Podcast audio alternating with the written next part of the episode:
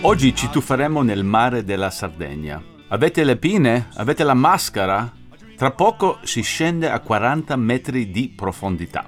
Qui a Alghero il vino passa direttamente dalle vite al mare, con un invecchiamento molto molto particolare. Io sono Joe Bastianic e questo è Wine Heroes. Ma facciamo un passo indietro, molto indietro. Siamo nel fine dell'Ottocento. Una nave francese attraversa il mare Baltico. C'è una bufera, vento, ancora di più, una tempesta. La nave lotta contro il mare e perdi, affonda. Ora facciamo un salto in avanti. È il 2010 e un sub si immerge in quella acqua freddissima. Già ho i brividi. Trova il relitto di una nave. È sorpresa. È pieno di casse di champagne.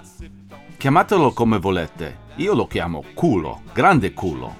Indovinate che cosa fa il nostro sub? Risposta 1. Avvisa le autorità. Risposta 2. Stappa una bottiglia. Ma ovvio che la risposta giusta è la 2. Il sub si toglie la mascherina e la stappa subito e vi leggo cosa dice. Aveva un sapore molto dolce, si sentiva il rovere e aveva un forte odore di tabacco. E c'erano anche delle bolle molto molto piccole. Ovviamente il nostro sub è anche un enotecnico. Che culo! Quel vino era un champagne Veuve Clicquot conservato alla perfezione. Da qui l'idea di fare invecchiare il vino in fondo al mare. Quelle bottiglie famose le hanno venduto a 30.000 euro l'una. Questo vino l'ho avuto la fortuna di assaggiare da un mio amico collezionista che è sempre in ricerca dei vini più estremi. È sicuramente un vino più estremo di un champagne che vive sotto l'acqua per 150 anni non esiste. Ovviamente la profondità del mare ha un effetto molto positivo su questo tipo di vino. Allora potrebbe essere una tecnica di usare anche oggi. Oggi scopriremo i segreti dell'invecchiamento subacqueo. Sul fondo del mare le temperature sono costanti e non filtra la luce. Le onde del mare culano il vino come un bambino. Mi viene in mente un album di Eddie Vedder, Ukulele Songs. In copertina c'è un uomo alla scrivania sul fondo del mare. Nel mondo ci sono una trentina di cantine sommerse, ma questa si può anche visitare. Siamo a Parco di Porto Conte, dove la cantina Santa Maria La Palma produce lo spumante Acchenta. Questo spumante è a chilometro zero. Si fa con uve di Vermentino di Sardegna DOC, coltivati proprio qui. Si chiama così perché in Sardegna quando brindano dicono Acchentanos, a cent'anni. Viene spumantizzato sempre qui e poi le bottiglie vengono calate sui fondi del mare di Alghero, nella baia di Porto Conte. Restano da 6 mesi a un anno a 40 metri di profondità e poi li tirano su. Come? Ovviamente con un elicottero, siamo in Sardegna. Sembra di essere finiti in un action movie di Hollywood, tipo Bruce Willis raccoglie i spumanti con l'elicottero. È un grande evento, una vera festa di immersione. Io considero questi produttori una nuova categoria di wine heroes.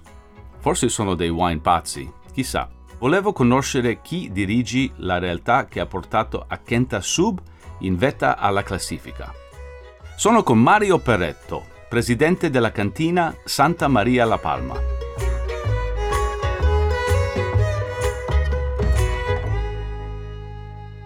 Qui siamo per assaggiare un bole super interessante perché c'ho la bottiglia che sembra una, una come, come chiamano le, le, le, anfore romane che si tirano fuori del mare. Bello, bello, un oggetto che è stato in mare. Allora, il concetto di, questa, di questo vino qual è? Allora, è un, un'idea che abbiamo avuto circa dieci anni fa eh, in seguito al, eh, al ritrovamento di, di, un vascello con delle, con delle bottiglie. È iniziata questa, questa sperimentazione, eh, prima le abbiamo messe in diversi punti, poi a un certo punto abbiamo iniziato la, la vera e propria sperimentazione perché eravamo scettici anche noi però poi negli anni abbiamo ottenuto grandi risultati. In che anno ha fondato quel, quella nave? Mi sembra nel 1875, una cosa del genere. Mm. Erano 170 anni quelle bottiglie in, in mare e quindi eh, proprio quella è stata, è stata una scoperta e da lì sono nate diverse eh, sperimentazioni a livello mondiale, ma proprio perché noi non ci credevamo abbiamo iniziato, abbiamo iniziato a mettere bottiglie da, da, dai 4 metri ai 60 metri e siamo andati a vedere le, le, differenze che c'erano. Con un po' di scetticismo abbiamo messo 700 bottiglie, poi la vera sperimentazione, una per ogni ettaro dei nostri, dei nostri soci.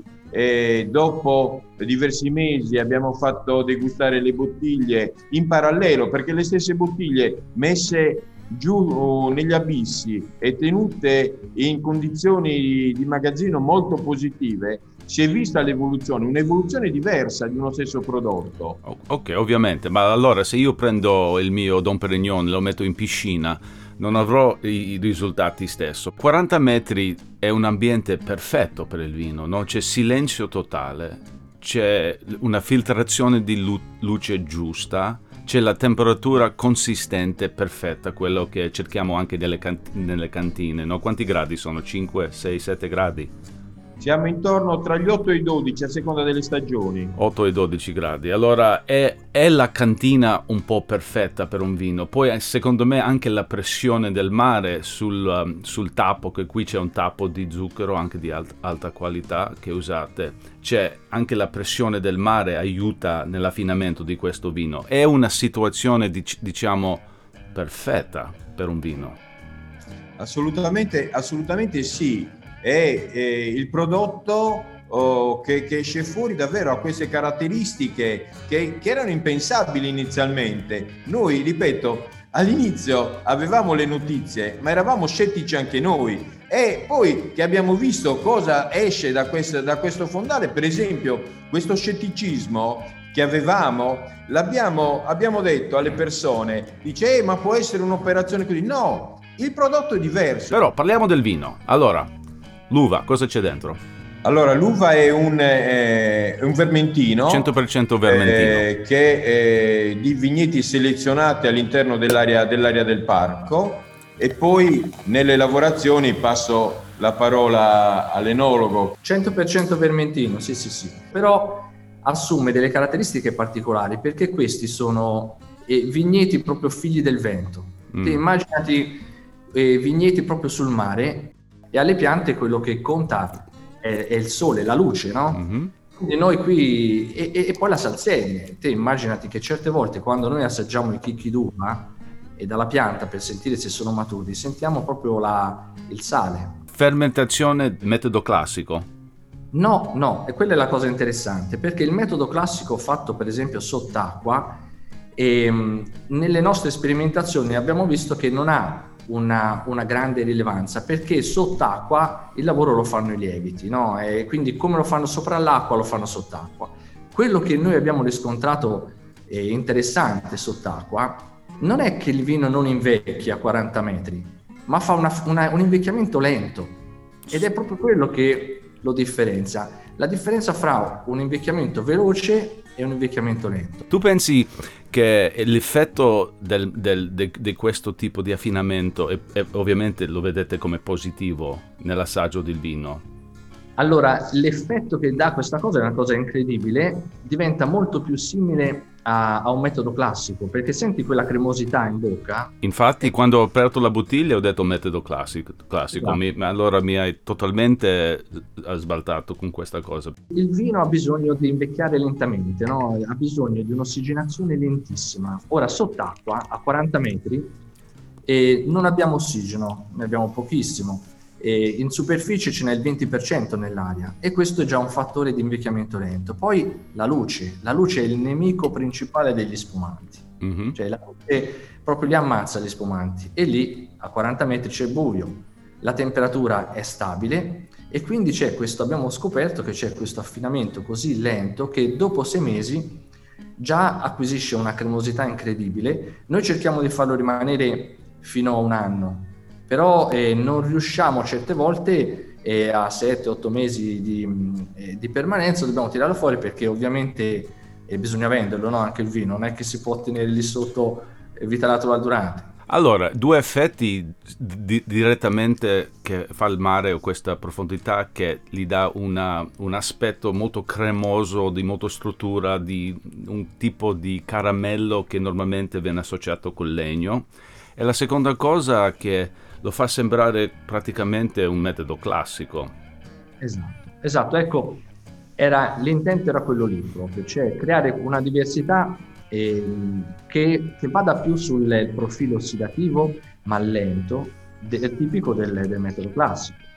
E, e, poi il viaggio, la storia, cioè quello che noi il vino lo beviamo con tutti i sensi ma lo beviamo anche con la testa e come anche in astronomia, no? gli impiattamenti, le cose cioè, tutto è importante perché un, um, un assaggio sia completo e per essere completo deve rivestire tutto, anche la storia della Sardegna. No? Ti confesso una cosa, quando ho sentito che assaggerò questo vino ho detto, bah, classico trucco, trucco usato per vendere vino sardo ai russi che arrivano per raccontargli una cosa, ma assaggiando il vino mi, mi, mi, mi torna che veramente ha un effetto molto importante con questo vino, perché immagino assaggiando un vermentino charmat normale non, non, ti dà questo risultato.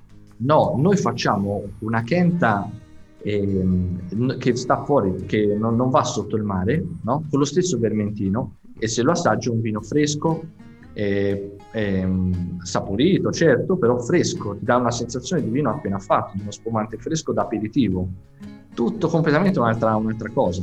Come lo abbini al tavolo questo vino? Dammi due o tre piatti sardi che ci stanno. Con l'agnellino in bianco. In bianco. Ah, mm. questo, questo, questo lo vedo. Si bagna anche un po' col vino. Sì, sì, si bagna un pochettino col vino, qualcuno lo bagna anche col latte, lo fa in bianco col latte, con latte di, di pecora. Di pecora. Sì, e, e, ci sta benissimo perché ha una cremosità incredibile e si sposa bene. Si può degustare il vino sotto il mare? Avete mai provato di andare giù in sub ma, ma, magari con una piccola canuccia aprire la bottiglia, metterla sotto la maschera e assaggiare il vino a 40 metri sotto il mare? È possibile? Sarebbe la nuova frontiera dell'assaggio. Dai, lo facciamo. Se devi associare questo vino, adesso sentendolo, a un pesce, che pesce è sto vino? Beh, eh, dunque, eh, dipende. Allora, intorno alle casse girano tantissimi dentici. Identici.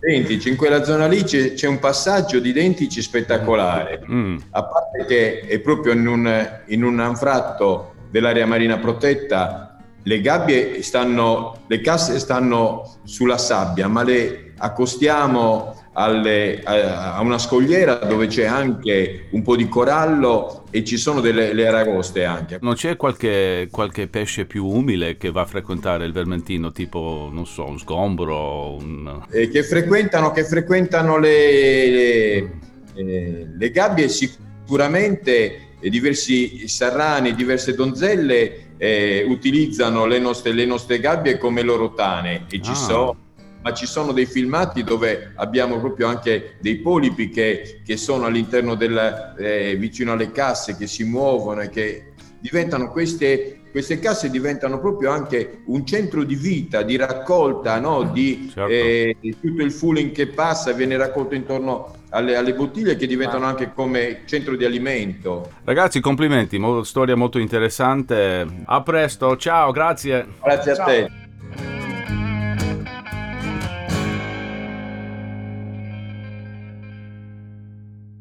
Produrre vino in Sardegna è sempre un'avventura. Da un lato hai bottiglie che invecchiano sott'acqua, dall'altro viti che soffrono la siccità a due passi del mare. Scendiamo al sud, fino all'isola di Sant'Antioco, troviamo piante con le radici nella sabbia.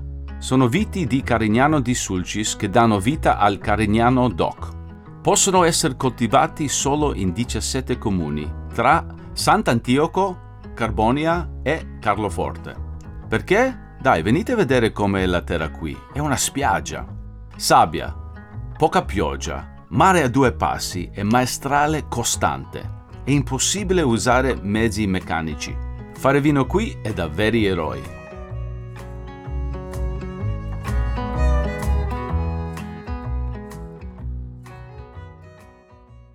Ok, siamo qui con Raffaele Di Matteis dell'azienda Sartus Pater. Ciao Raffaele, come stai? Ciao, bene, bene, benissimo. Bene, allora io sto benissimo. Dove siamo in Sardegna Allora, in questo momento? Per dirla giusto per capirci, siamo in Sardegna, giù giù a sinistra, quell'isola che si chiama Sant'Antioco. È una zona molto sviluppata, molto turistica. Com'è come zona? Beh, sviluppata sì, perché è una zona molto, è comunque una zona molto antica. Turistica, il turismo sta incominciando ad approcciarsi adesso, soprattutto con le seconde case e con eh, i bellissimi paesaggi che ci circondano. Spiega un po' l'azienda come è fatta, è una cooperativa questa azienda, no? Sì, siamo una cooperativa e siamo 250 soci circa. Sviluppiamo in un territorio di 300 ettari, più o meno. Eh, la maggior parte del, ehm, del territorio è- sta nell'isola di Sant'Antioco. E che succede in questa isola che è così particolare, che rende questi vini un po' particolari? Allora, cosa succede? Che Sant'Antioco ha la particolarità di avere i vigneti a livello del mare e quindi siamo nelle vicinanze del, del mare. Abbiamo e usufruiamo di, tutte- di tutte le, le- le influenze gradevoli o meno che ci può portare il mare. Quindi i vini hanno una certa sapidità, Ma tipo vi- vicino al mare, nel mare, tipi- tipo come i lettini sulla spiaggia, quando vado alla spiaggia, quanto vicino al mare siamo? Spiegami Quasi ci sono dei vigneti che stanno anche a 100 metri dalla spiaggia. Wow, allora, che, che- allora crescono nella sabbia. È nella sabbia, esatto. Difatti questo è uno dei pregi del, del Carignano che si coltiva a Sant'Antioco, perché era passato indenne dall'epidemia di filossera che aveva falcidiato tutti i vitigni europei. È molto bello come immagine, ma non è per la vigna una situazione così ideale, perché magari manca dell'acqua fresca, magari c'è, c'è troppo vento, ci sono tanti ostacoli in quel, quel tipo di coltivazione, no? Beh, beh, sai, eh, diciamo che le origini del vitigno risalgono al- all'età fenicia.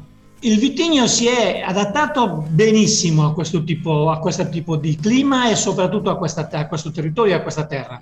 Chiaramente le, le rese sono molto scarse, parliamo di 35-40 quintali per ettaro A pochissimo. e parliamo di vigneti che superano eh, complessivamente gli 80 anni di vita, ma all'interno di un vigneto ci possono essere delle piante che superano anche i 100 anni. Le coltivazioni sono eh, basate sulle attività più che altro artigianali, Eh, tant'è Tipo? vero che... Prego? Tipo? Tipo non si passa con dei mezzi agricoli, Ah, nie- Sì. nie- niente trattori. quasi niente, solo delle piccole motozappe Mhm. Questi vigni non, non solo devono sopravvivere in un ambiente, eh, diciamo, molto difficile, ma anche hanno una grande densità, che per la, per la vigna vuol dire compitazione, per l'acqua, per nutriente. Che, che impatto ha sul vino questa... Eh, difatti, effettivamente l'acqua, l'acqua viene ricevuta dalle piante solo quando piove, perché non, ci- non esistono, quantomeno nell'isola di Sant'Antioco, non esistono impianti di irrigazione.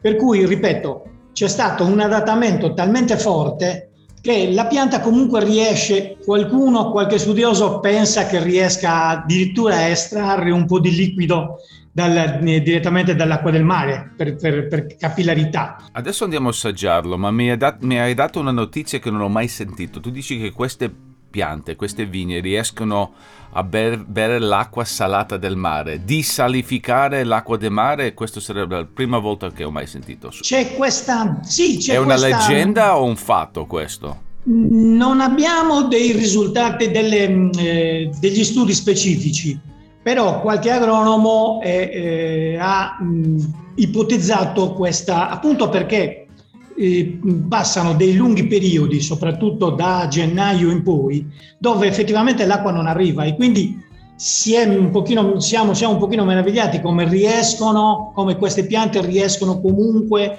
a dare il loro frutto, ma soprattutto è il risultato di queste uve che ehm, eh, meraviglia la maggior parte delle persone che hanno il piacere di, di, di, di, sentirle. Beh, messi in situazioni estreme anche le vigne possono fare dei miracoli, penso. Non so, sì. se veramente non c'è l'acqua, magari la vigna ha un'intelligenza che le permette di fare una cosa che anche noi non riusciamo a capire.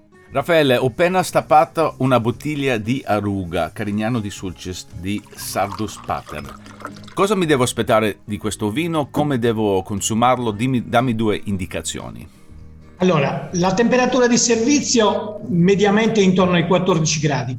Nel periodo estivo chiaramente noi consigliamo il, il, il consumo di questo vino con una temperatura leggermente più bassa. Diciamo che eh, oggi stiamo bevendo, tu stai bevendo un vino che bevevano i, gli abitanti di, dell'isola di Sant'Antioco che, erano i, che abitavano nei nuraghi. Immaginati che bel tipo di connubio che riusciamo a trovare noi. Beh, sicuramente in questo tipo di vitigno si sente molto il territorio, un po' estremo si sente anche il posto. Questi tipi di vini che mi piacciono a me perché una, sono strettamente collegati al loro posto di produzione, la varietà si nota in una maniera molto forte e particolare. Eh, Sant'Antioco, essendo un'isola, è eh, eh, battuta da due venti contrastanti, che sono lo scirocco e il maestrale, che o in un senso o nell'altro comunque colpiscono le, le, le coltivazioni di vite che ci sono nel, nell'isola. Si sente che un vino che viene da un posto molto caldo anche se si, si, si senti la mancanza dell'acqua, la concentrazione del frutto, fuori, fuori del frutto ovvio si sente anche sensazione di tabacco, di un po' di catrame, un po' di tabacco bagnato, un po' di cedro. Fa legno sto vino?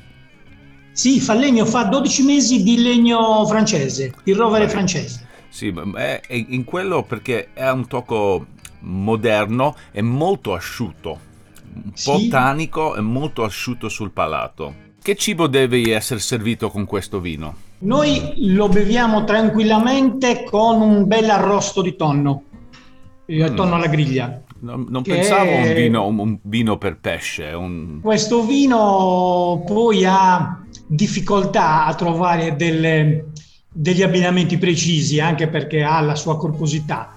Noi mm, comunque lo consigliamo sempre come vino da compagnia sì, comunque, e... Ehm, ma io ho solo tipo un ragù di, di, agnello con un po' di pecorino sardo. Col, col, eh, col, col formaggio, col pecorino sardo senza. Con gli gnocchi sardi, quella, quella, roba lì, no? Anche un col po' di cibo. pecorino sardo senz'altro, sì, senz'altro. Un giorno vorrei venire giù a trovare. Io la Sardegna l'ho girata tanto e tutto, per quella zona mi manca un po'.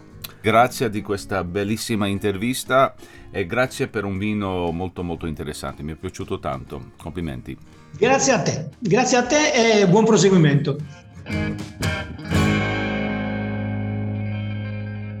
Wow, grazie Sardegna, che viaggio bellissimo. Ci mancava solo la colonna sonora e potrebbe fare così. Vai.